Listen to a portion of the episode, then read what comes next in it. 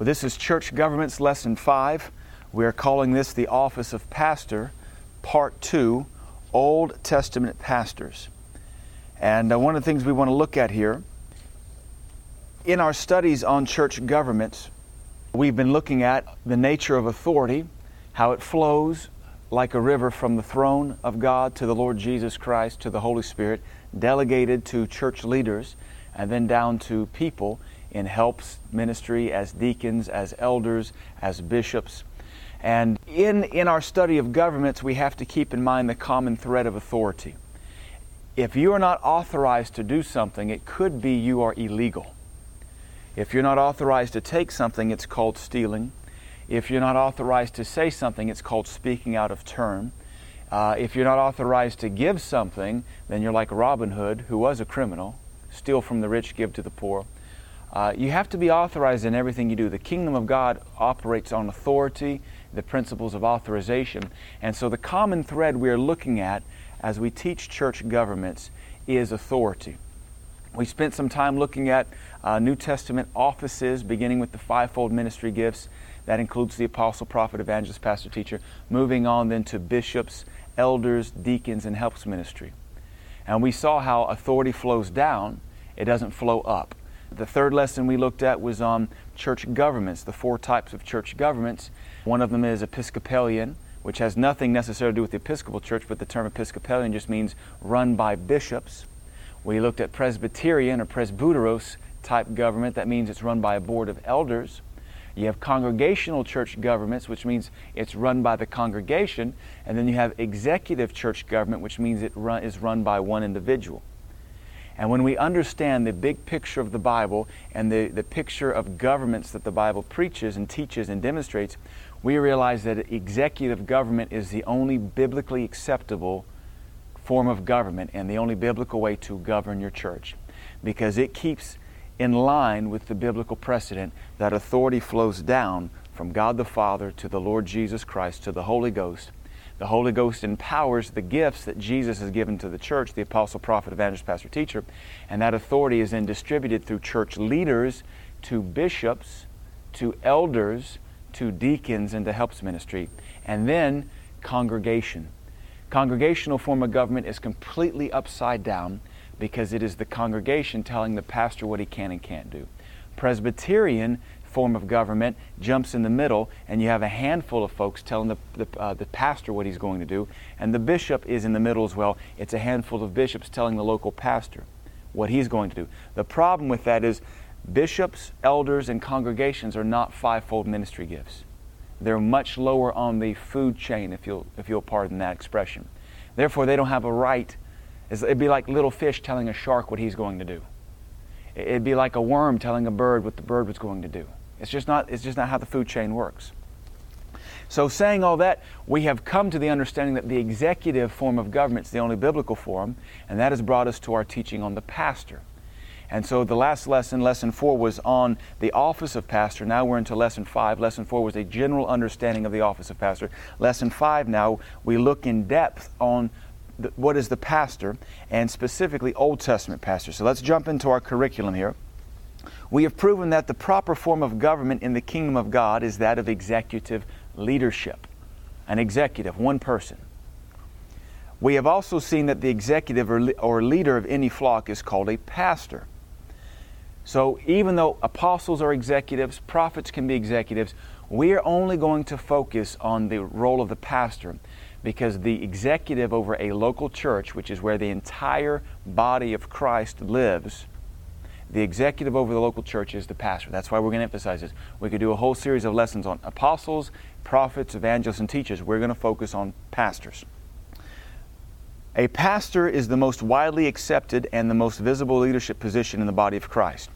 Yet, despite the seemingly commonality of pastors in the land and the overabundance of biblical references to pastors, the modern church, including some pastors themselves, have, a, have demonstrated a genuine lack of understanding for what a pastor or a biblical pastor is and does.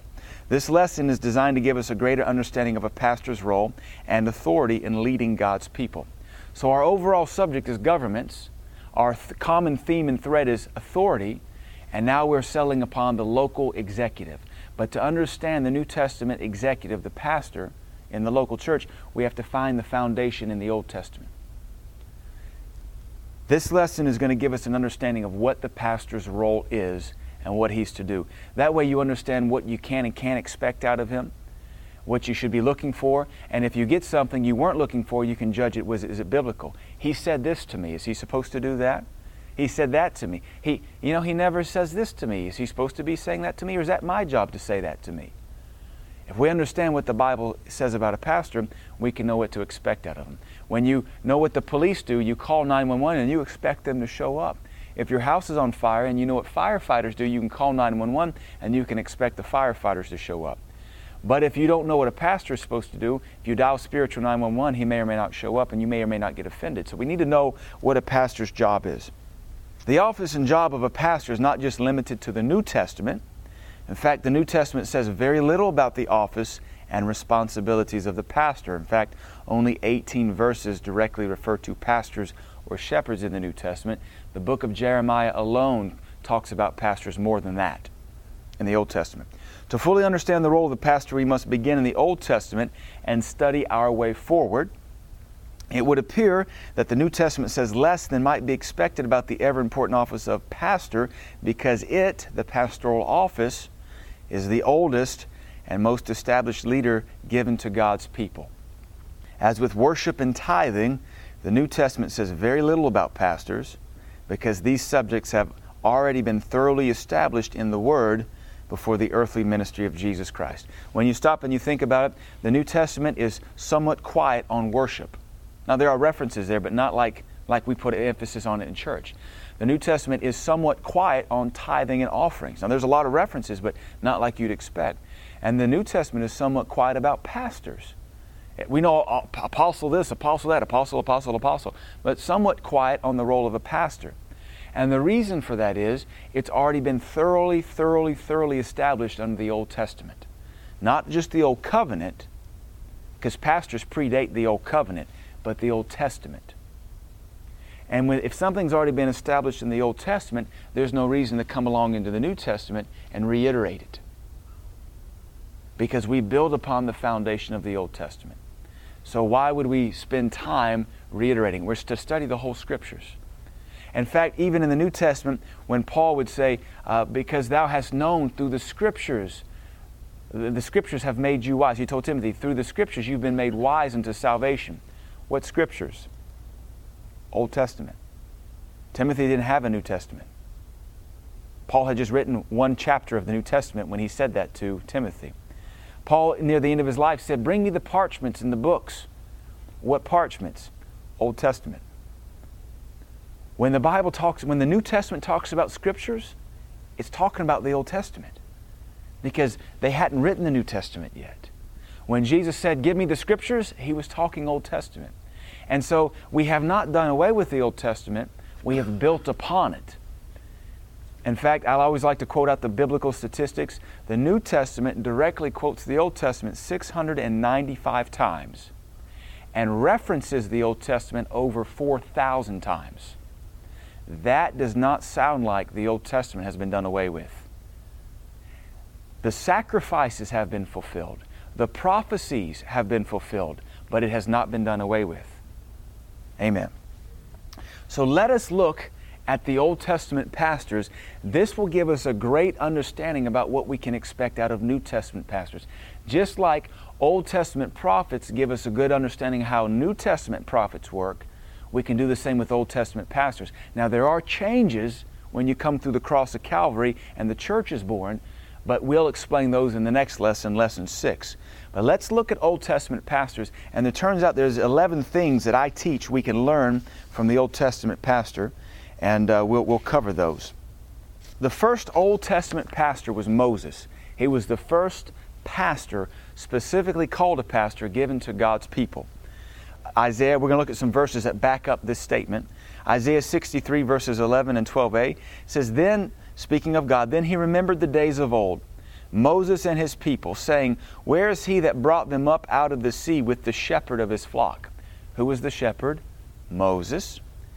Where is he that put his Holy Spirit within him that led them by the right hand of Moses with his glorious arm. So you see a lot of allegory there to a shepherd and a sheep. Moses is referred to by Isaiah the prophet here as a shepherd with the Holy Spirit leading a flock. Psalm 78 52, we're not going to go into too much detail. We just want to prove to you that Moses was a pastor. He's very often, he, I don't know if I've ever heard it taught that he was a pastor, but very much we can see he was. He's referred to as a prophet, and, and he's just usually just called Moses. But we see here that God considered him a, a pastor.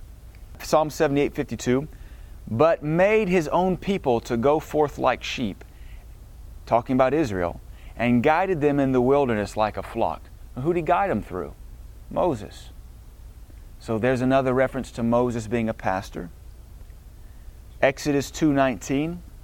I like this verse because it is somewhat prophetic. This is halfway through Moses' life. Excuse me. Uh, at his 40th age, his 40th year, he's running away from Egypt because he just killed the Egyptian, and he shows up in Midian, and he delivers the, the woman who would soon be his wife from the hands of these kind of bully shepherds. And he runs them off and he gives them water. And so Jethro said, the, the dad, How'd you guys get done so early? And his Zipporah, his daughter, says, An Egyptian, speaking of Moses, an Egyptian delivered us out of the hands of the shepherds, bully shepherds. Zipporah and her sisters were shepherds too. They were caring for Jethro's sheep. He all, all he had to see apparently was girls, so they had to be shepherds. And Moses comes and helps them. And the neat thing is, there's no dialogue in the Bible recorded between them. I believe it's because Moses did not speak Midian, and they did not speak Egyptian. And so it's just like you go into a foreign country. You're just kind of communicating with grunts and points. And but he knows what's going on. They're being these women are being bullied by these mean shepherds. He being an Egyptian, probably skilled at fighting in battle because he was trained up in all the knowledge and wisdom of Egypt. He probably whipped them, ran them off, and then the Bible lets us know he drew water out for them. So this is Zipporah's testimony to her father. An Egyptian delivered us from the hands of the shepherd, and also drew water enough for us and watered the flock. So he watered the women first and then he gave it to the flock. I think that is prophetic because 40 years later it would be said, a shepherd delivered us from the hands of the Egyptians. Here it's an Egyptian delivering us from the hands of shepherds. But 40 years later, Moses will have finished being a natural shepherd. He will go into Egypt and deliver a shepherd, an 80 year old shepherd, will deliver a nation from the hands of the Egyptians. This verse is prophetic of Moses' real call to be a shepherd who delivered the people from the Egyptians and to draw out the living waters for the people and their livestock. Here you see what he's made to do deliver and draw water. Deliver and draw water. He led Israel through the desert for 40 years and helped them fight a few battles, and he gave them the law. There are four things we can learn from Moses' pastorship. Number one, Pastors have the Holy Spirit upon them to be a pastor. I've got that underlined there in the first part. Number two, pastors lead God's people. Number three, pastors help deliver God's people. And number four, pastors water and refresh God's people. Right there, just from Moses, four job descriptions of a pastor under the Old Testament. Already you can see that's kind of what a New Testament pastor does. A New Testament pastor has the Holy Spirit, he leads God's people, He helps deliver God's people, and He waters and refreshes God's people. That brings us to our second pastor in Israel's history, Joshua. Here's some verses here. We're just going to look at these verses to prove that Joshua was a pastor. Numbers 27, verses 15 through 17. This is when Moses has realized he's not going to get to go into the promised land, but he's concerned that Israel will fail without a leader. Moses, who's led Israel for almost 40 years at this point, he knows he's not going to be able to finish the job he started, and he's concerned that without a leader, without a shepherd, the people will perish. Moses was a very wise man. So he says this Moses spake unto the Lord, saying, Let the Lord, the God of all of the spirits of all flesh, set a man over the congregation, which may go out before them, which may go in before them, and which may lead them out, and which may bring them in that the congregation of the Lord be not as sheep which have no shepherd. Now, that right there lets us know something. Good enough for Moses. If you run a million person nation or a three per million, whatever the number is, three million Israelites, if they must be led by a man, and without a man they are sheep with no shepherd, then that's the same for local churches today. It's very popular in some circles not to have a pastor. They have an, a presbytery, just a board of elders that, as a conglomerate, as a confederate, they rule their church. They're, they're totally missing out on what the scriptures say. Moses spoke to God and said, Father, the Lord of the spirits of all flesh, you take a man, set him over the congregation, so the people be not as sheep with no shepherd. And it must have been a pretty good idea to God because he did so. It wasn't like the Lord said, Moses, I appreciate your heart, but that's not my wisdom. I believe it was the Lord prompting Moses to ask the Lord for it through intercession, and that's what the Lord wanted to do. And so they set Joshua up. Uh, Joshua 1 9 and 10. Joshua said, Have not I commanded thee? Be strong and of good courage. Be not afraid, neither be thou dismayed, for the Lord thy God is with thee whithersoever thou goest. Now that's the Lord speaking to Joshua. Then Joshua commanded the officers of the people, saying, after Numbers 27, they take Joshua, they lay hands on him, the priests anoint him, and the sight of the whole congregation, and it's a basically a service where the baton is passed to the next pastor, the next generation of leadership. And it's done in front of everybody so there's no confusion as to who the leader's to be. And the priests anoint it to, to let the people know the priests support this. And so Joshua is now in command. Joshua chapter 1 starts off by saying, Now Moses, the servant of God, is dead. So it's all Joshua now. And the Lord has to encourage Joshua and say, Have not I commanded thee? Be strong and of good courage. Notice the congregation is not talking to Joshua, God is. And God is saying, I commanded you. The deacon board didn't. The congregation didn't. The elder board didn't. God told his leader, I commanded you. Now get up and do this thing. And apparently it put a lot of faith and confidence in Joshua because then he stood up and it says he commanded the officers of the congregation. Joshua was Israel's second pastor. His basic role was the same as Moses's go out before them, come in before them, and lead them. However, his pastorate faced different obstacles. Joshua was a militant pastor and led Israel into battle city after city until Israel had settled their promised land. There are three things we can learn from Joshua's pastorate. Now, we showed you that Numbers 27 proves that he was a pastor. He was set over the congregation so they wouldn't be a flock without a shepherd. First thing we can learn from Joshua is that pastors are set over the congregation. That's probably one of the best things. Pastors are set over the congregation. They're not set under the congregation. They're not set under a deacon board. They're not set under a presbytery. They're set over the congregation. Second thing we can learn from Joshua's pastorate is that pastors go out before and they come in before the people. And in that regard, they lead. They lead by example.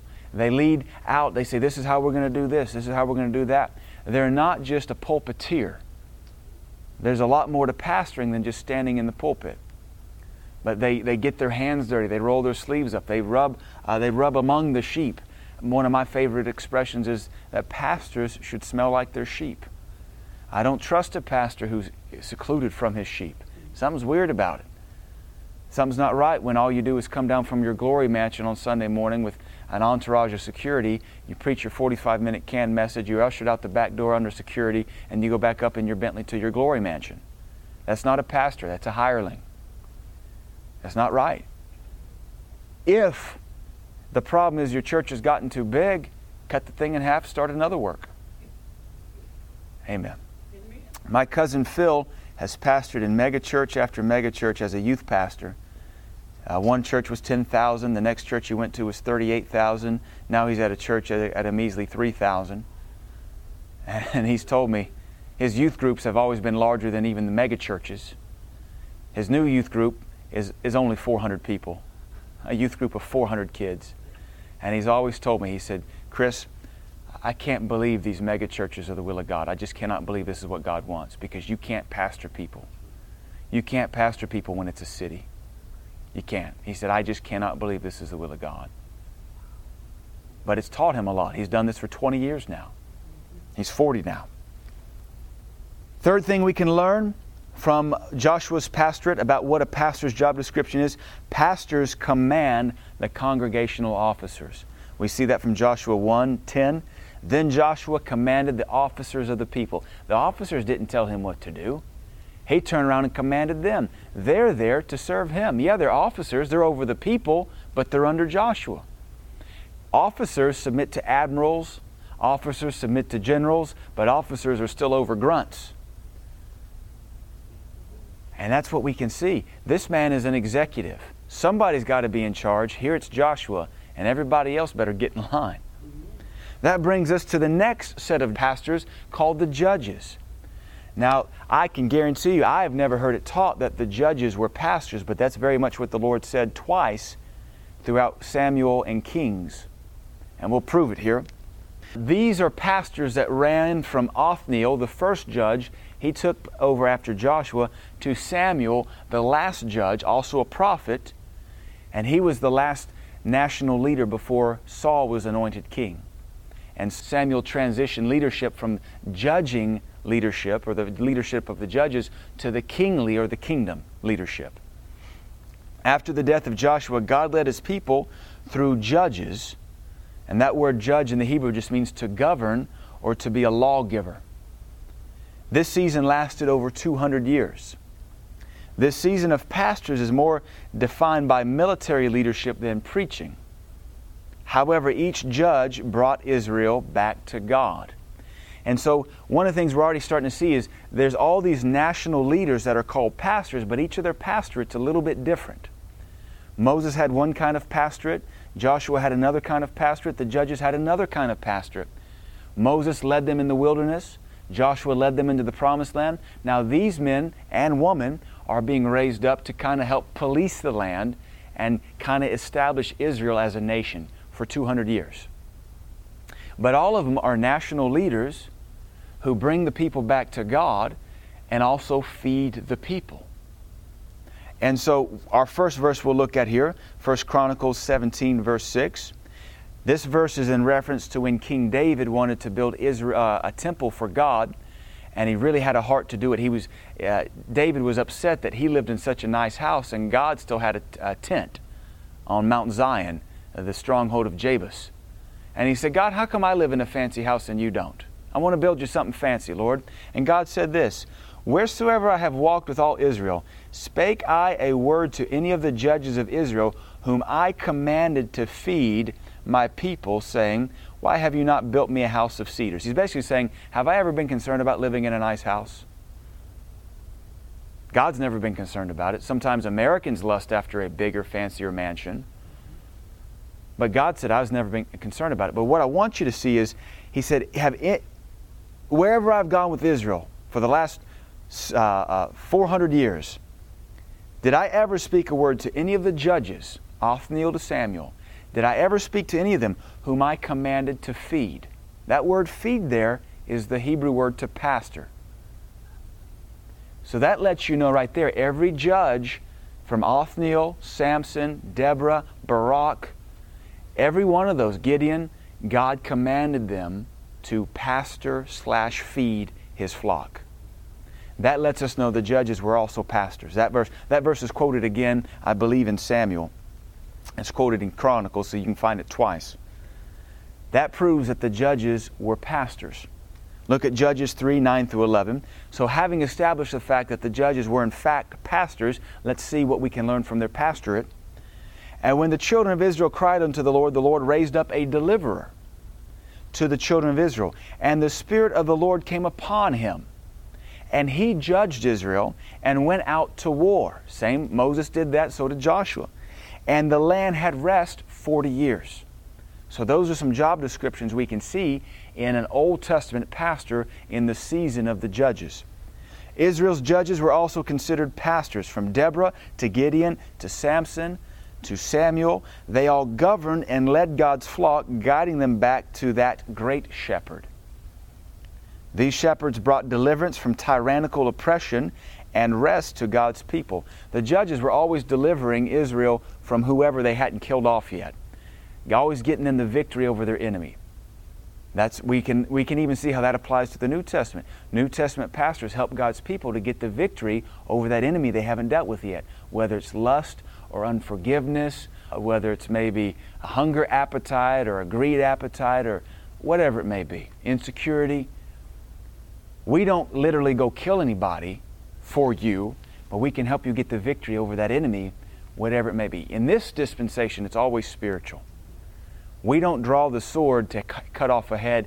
We draw the spiritual sword of the Spirit to cut the head off our spiritual problems.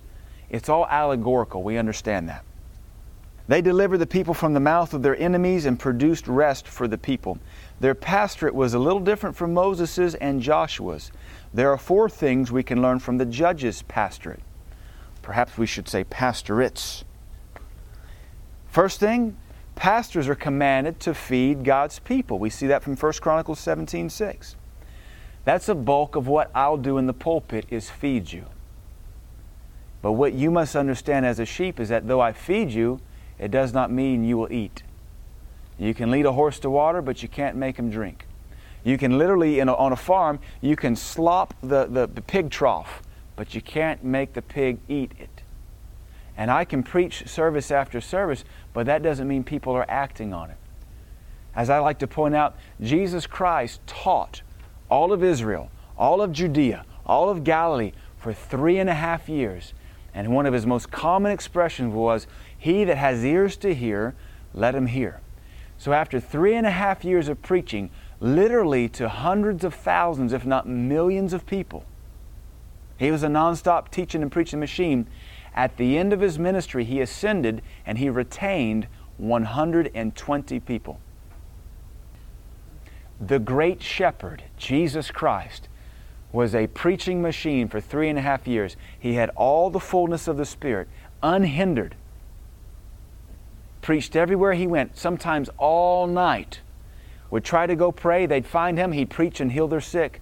And after three and a half years, wearing out Roman soldiers, wearing out Pharisees, wearing out Sadducees, casting out devils, healing the sick. Even John said, if the books of this world could write down what he did, there would not be room enough. The books of this world surely could not contain it.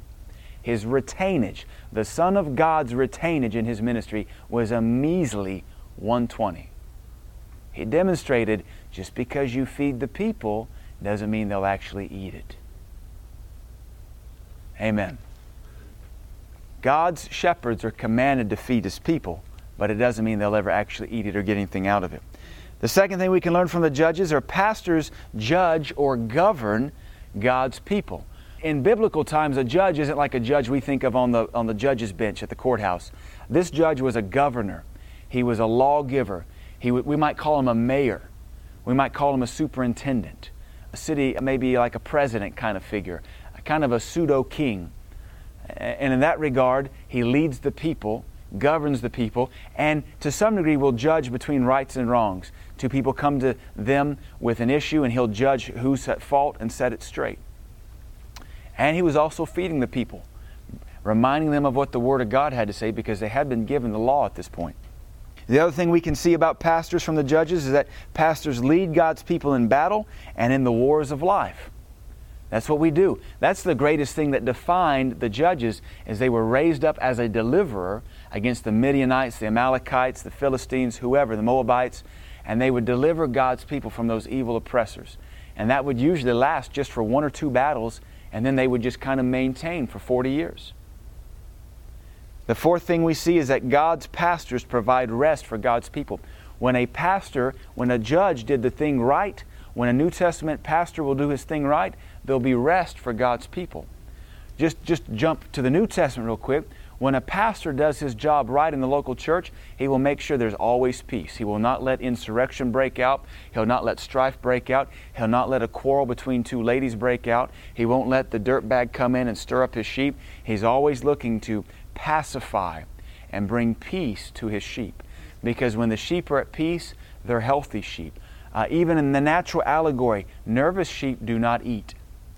When a weirdo comes into the flock on a, on a hillside in Israel, uh, something weird moves among them, the sheep get nervous and they, they won't eat. They'll get a runny stomach. So it is in the spirit realm. when the, when the flock isn't at peace, when there's strife and turmoil and consternation and, and disagreement and, and just a bunch of junk going on, the pastor's job is to smite that source of strife and consternation and allow there to be peace. And that's why we always deal with attitude around here. And that's why it, I, I honestly enjoy it when a weirdo comes in, a wolf in their heart. I enjoy taking the first 20 minutes of the service to nail them and run them out. Everybody starts thinking, who's in the, who's on the back row? Who's pastor hitting? But when the psalmist said in Psalm 23, Thy rod and thy staff, they comfort me, thy staff has the hook on the end to grab the little sheep and keep them from running away. The rod is what is used in shepherds to beat wolves. And the fact that the shepherd had a rod, that brought great comfort to the sheep, knowing if anybody gets out of line, if any wolf comes in here, my shepherd will get between me and that wolf and thump him hard. And that wolf will go off yelping. And yeah, it's a little abrasive sometimes. Yeah, in, in the church context, it sometimes comes across as rude. But when you just realize, I'm not thumping you, I'm thumping that woman that just walked in and decides she said in her heart loud enough for me to hear it, she wants to steal some of my sheep. It's time to put the, the shepherd's staff away and pull out my thumper and get to thumping. And just to be honest, there are times when I think I can pick up on it during praise and worship, or if I meet them before service. During worship, I'll say, wonder if I can do it in 15 minutes tonight. I wonder if I could get them out of here in a record 10 minutes. I wonder if I'm that good, if God could help me through the word of knowledge to find out where their sin is and stomp on that thing so hard and get them out of here. I'm disappointed. The last one I ran off, it took me 30 minutes. I was going for 15 or 20. In fact, I, I was for sure it's 15 and 20. I went back and listened to it, and it was a full 30 minutes before I got them out of the service. I was bummed. I thought, man, I thought I was a better preacher than that. I thought I could hit a wolf harder than that. And they've never been back. And that's the point. Paul said in Acts 20, When I depart, grievous wolves shall enter in, not sparing the flock. If wolves don't spare the flock, then the shepherd should not spare the wolf. So we don't. I wish more pastors would be pastors. Pastors provide rest for God's people. That brings us to King David. David, though we know King Saul was a, a, a, pastor, I do not have a verse that specifically declares him to be so.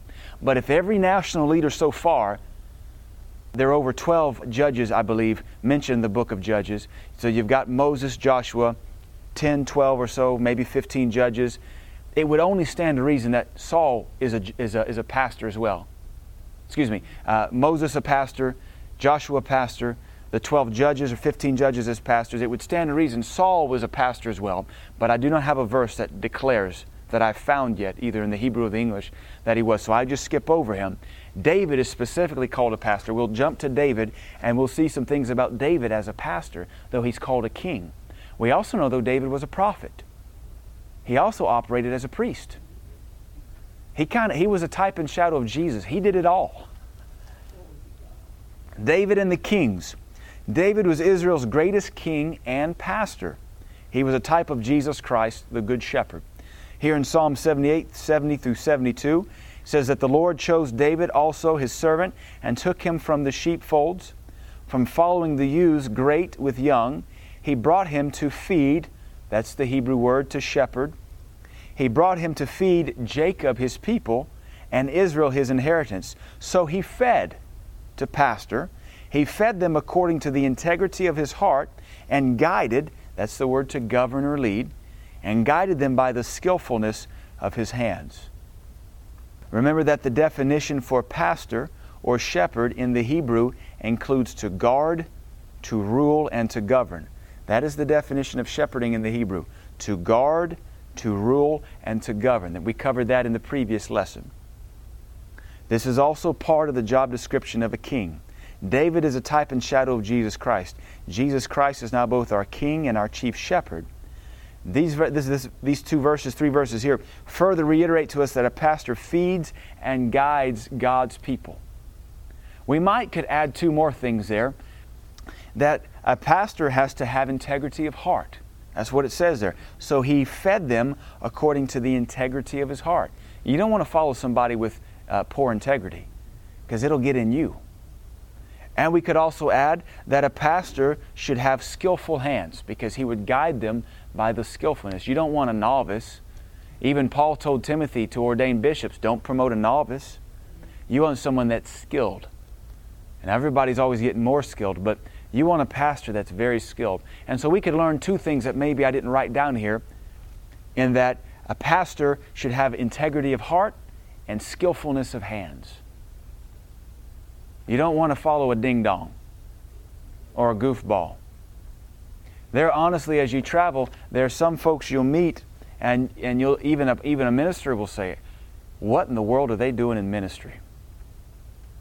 What, what in the world are they even doing?"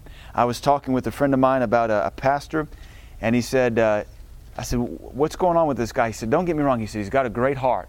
He loves God with all of his heart, but he has no business pastoring." But he's running a church of, I don't know, maybe a thousand.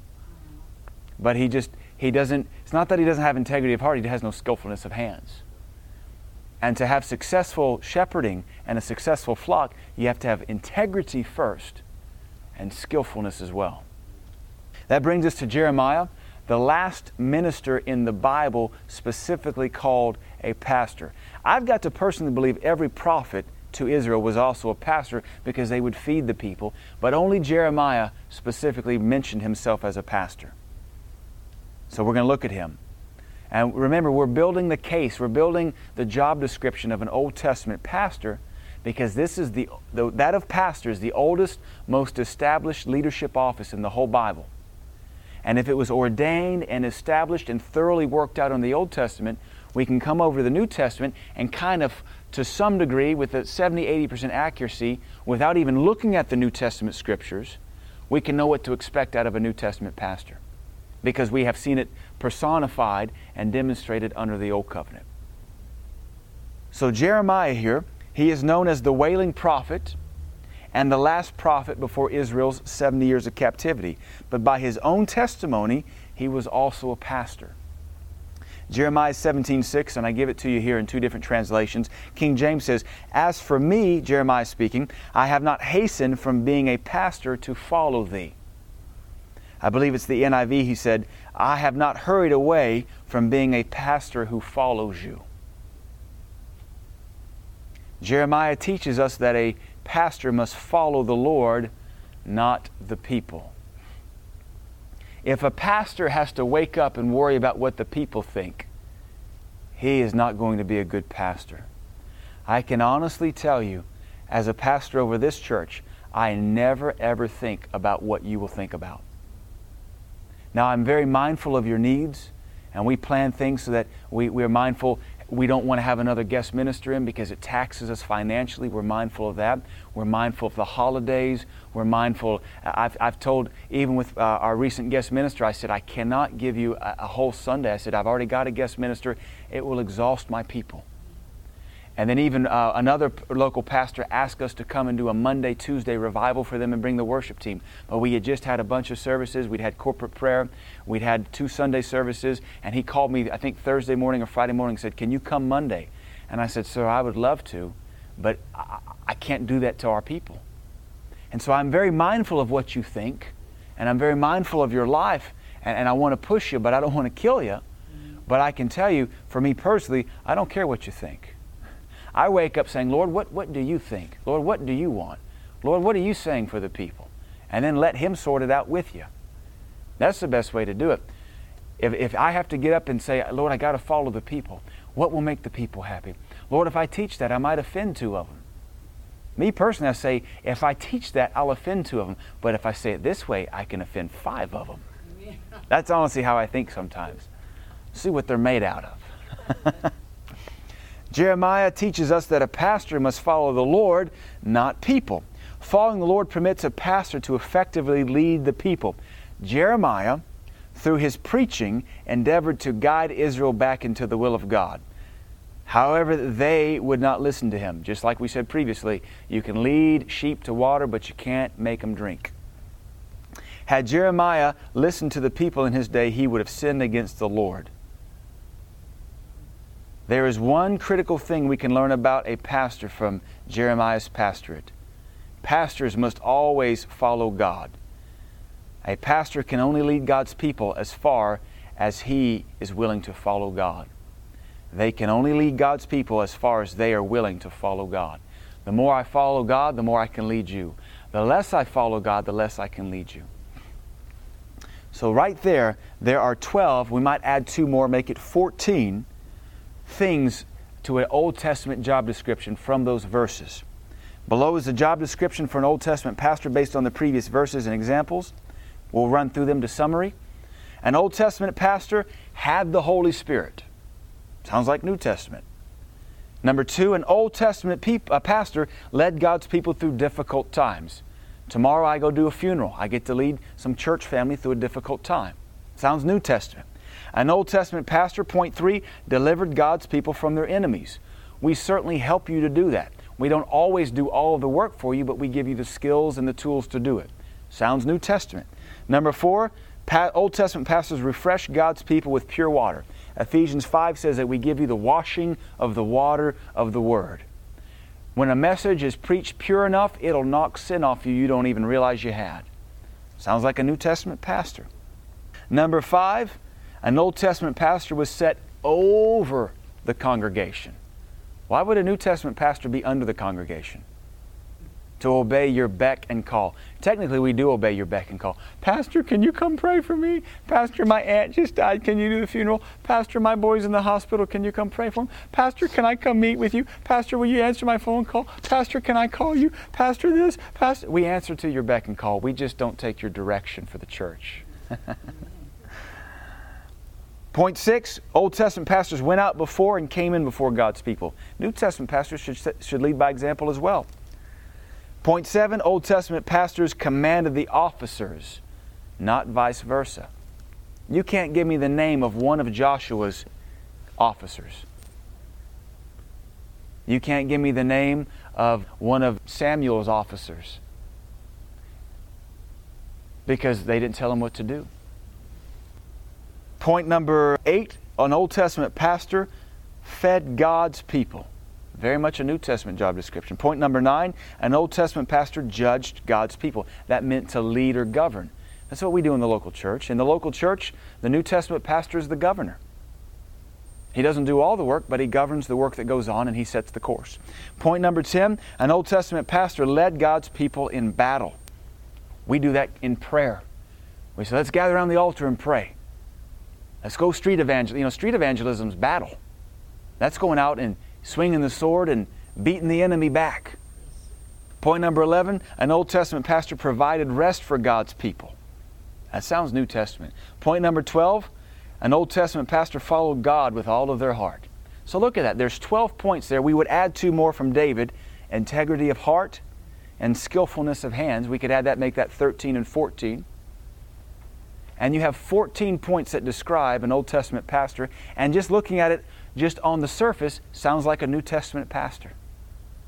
And now we can easily answer how come the New Testament doesn't talk much about a pastor's job description? Well, you're to know the scriptures that can make you wise to salvation. It was already established. And so, did you know the New Testament doesn't teach us a whole lot of uh, evangelistic techniques? Not specifically, but there's a lot of evangelism in the Old Testament. First, one of the first great missionaries was Abraham. He left Ur the Chaldees to go to the promised land, and he ended up in Egypt telling them about Jehovah. He ended up all over the place. And then Jonah. Jonah is one of the greatest Old Testament evangelists. He was reluctant too. He studied in the school of fish. and once he graduated, he stunk a little bit, but he finally got with the program. So, here at last page, some general observations. Remember that our common theme is authority and governments and how this kingdom works and operates. General observations None of these Old Testament pastors had committees voting on the direction of their congregation. Just a general Old Testament observation. They had advisors and elders, yes, but the final decisions rested on the shoulders of the executive. Actually, when the executive would not take command, Jezebel would. When the executive would not take charge, a little weasel would. Somebody would sneak off. And thinking now of Gehazi, a subordinate to the executive, when he did his own thing and went behind the leader's back, it nearly killed him. So we don't go behind leadership's back because we think we have a better way. That makes you a Gehazi. That's not a good person to be. And even, even Elisha pointed out the only reason you've done this, Gehazi, is because you don't even have my heart.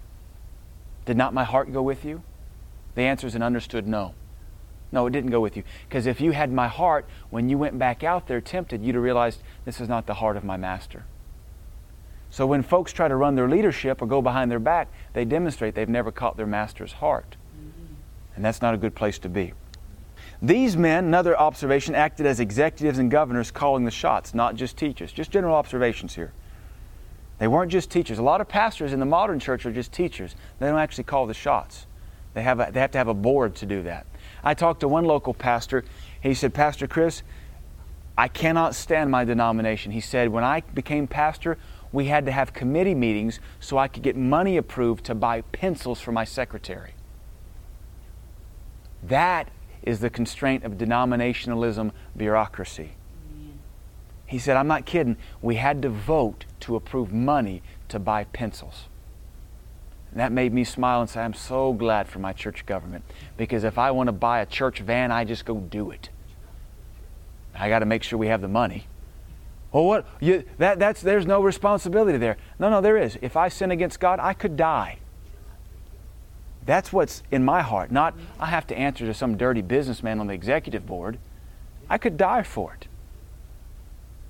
And I happen to believe the scriptures that say your sins will find you out. So we just stay really clean. God spoke directly to these men concerning his will for the people and the congregation and the tasks he wanted accomplished. They never voted. There was never a vote in the entire Old Testament. When these men listened to the people, they generally failed God and got into serious trouble. Moses listened to the people, he struck the rock twice, disqualified. Joshua listened to the people, he sent up a weak battalion to Ai, people died. Saul listened to the people, he did not slaughter any of the sheep, or all the sheep or the enemies, he was disqualified. So let's just kind of, in the worst case scenario, think about what happens when you listen to the people and you let them have a vote. Disqualification, people die, disqualification. Doesn't sound like it's wise to listen to the people that should be following you. Just an observation. If you didn't need a pastor in Moses' day, you died a slave in Egypt. If you didn't need a pastor in Joshua's day, you died having never received the promised land. If you didn't need a pastor during the times of the judges, you stayed in slavery and oppression to your enemies. If you didn't need a pastor in David's day, you failed to enjoy the greatest time of Israel's history.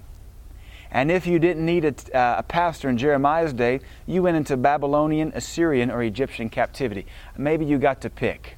Mm, I want to be a slave in Assyria. I hear the climate's nicer up there. Ooh, I've always wondered what Egypt would be like. If you didn't need a pastor in those days, man, you just failed and missed God. So, to conclude, God ordained pastors to care for his people from the beginning. This office of executive leadership and wisdom was thoroughly established in the Old Testament and continues into the church age. Amen, amen, and amen.